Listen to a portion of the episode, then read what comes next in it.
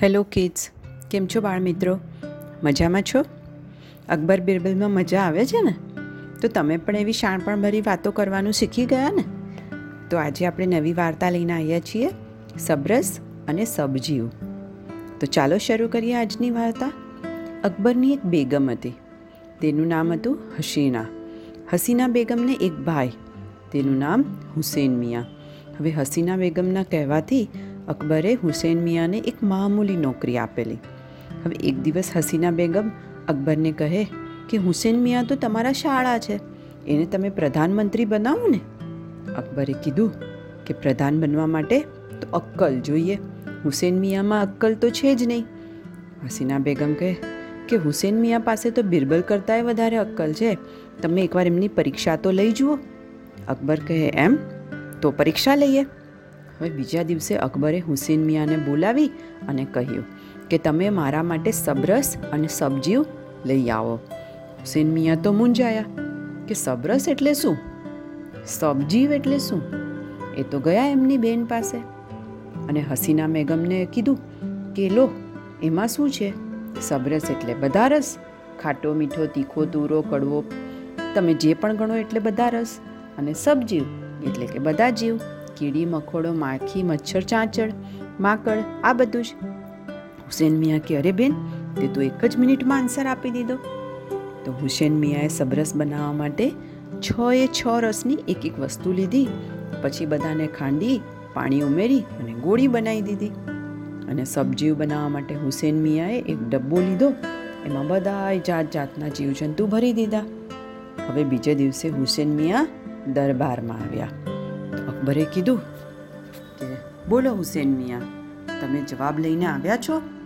તો હુસેન મિયાએ પેલી ગોળી આપીને કીધું કે, લો સબરસ, આ હજુર ખાઈ જો આ સબરસ છે. તો અકબરે એક ગોળી ખાધી કે તરત જ થૂ થૂ થૂ થૂ કરવા લાગ્યા. અકબર ગુસ્સે થઈને બોલ્યા કે, સબરસ આવું હોય? આને તું સબરસ કે છે? તો હુસેન મૈયા કે આ ગોળીમાં તો છ રસનું મિશ્રણ છે. હવે આ ડબ્બો ખોલો, એમાં જોઈ લો, આ છ એ છ રસનો મિક્સ મેં એમાં નાખ્યો છે. તો એ જ સબરસ થયું ને? સબરસ એટલે કે બધાય રસ. અકબર તો વિચારમાં પડી ગયા. છતાં અકબરે પૂછ્યું કે સબજીવ ક્યાં છે? તો બાદશાહ અકબરને એણે એક ડબ્બો આપ્યો અને કીધું કે અકબર રાજા, આની અંદર સબજીવ છે. હવે બાદશાહ અકબરે ડબ્બો ખોલ્યો. ડબ્બો જેવો ખોલ્યો એટલે અંદર પૂરાયેલા, અકળાયેલા બધા જીવજંતુ ડબ્બા ખોલતાની સાથે જ જોરથી અકબર ઉપર ચડવા લાગ્યા. કીડી, મકોડા, અકબરના હાથ ઉપર તો ચડી ગયા અને ચટકા મારવા માંડ્યા. બાદશાહ તો બહુ જ ગુસ્સે થઈ ગયા, એકદમ ગુસ્સે થઈ ગયા. અને પછી અકબરે તરત જ બિરબલને બોલાવ્યા અને કીધું કે, બિરબલ, તું સબરસ અને સબજીવ લઈ આવ. બિરબલ તો બે ઘડી ઊભો રહ્યો અને પછી કીધું કે, બાદશાહ, હું તુરંત જ આવું છું. બિરબલે એક સિપાહી પાસે થોડું મીઠું અને થોડું પાણી મંગાવ્યું. હવે બિરબલે તરત જ બાદશાહ અકબરને મીઠું બતાડી અને બોલ્યો કે આ સબરસ છે. તમે ગમે એટલી સ્વાદિષ્ટ રસોઈ બનાવો, પણ જો એમાં મીઠું નહીં હોય, તો એ સ્વાદ વિનાની લાગે છે. માટે આને સબરસ કહેવાય છે. અને બાદશાહે કીધું, સબજીવ? તો બિરબલે કીધું, બાદશાહ, પાણીનો ગ્લાસ લો. આ સબજીવ છે. કારણ કે આ પૃથ્વી ઉપર બધા જ જીવોને તમે કોઈ પણ વસ્તુ ગમે તેટલી આપો, પણ જો પાણી નહીં આપો, તો એ ટકી શકશે નહીં. માટે આ સબજીવ છે. એટલે બાદશાહ બેરબલે તરત જ હુસેન મિયા સામે જોયું અને હુસેન મિયા કશું જ બોલ્યા વિના બધું જ સમજી ગયા અને નીચું મોઢું કરી અને દરબારમાંથી જતા રહ્યા.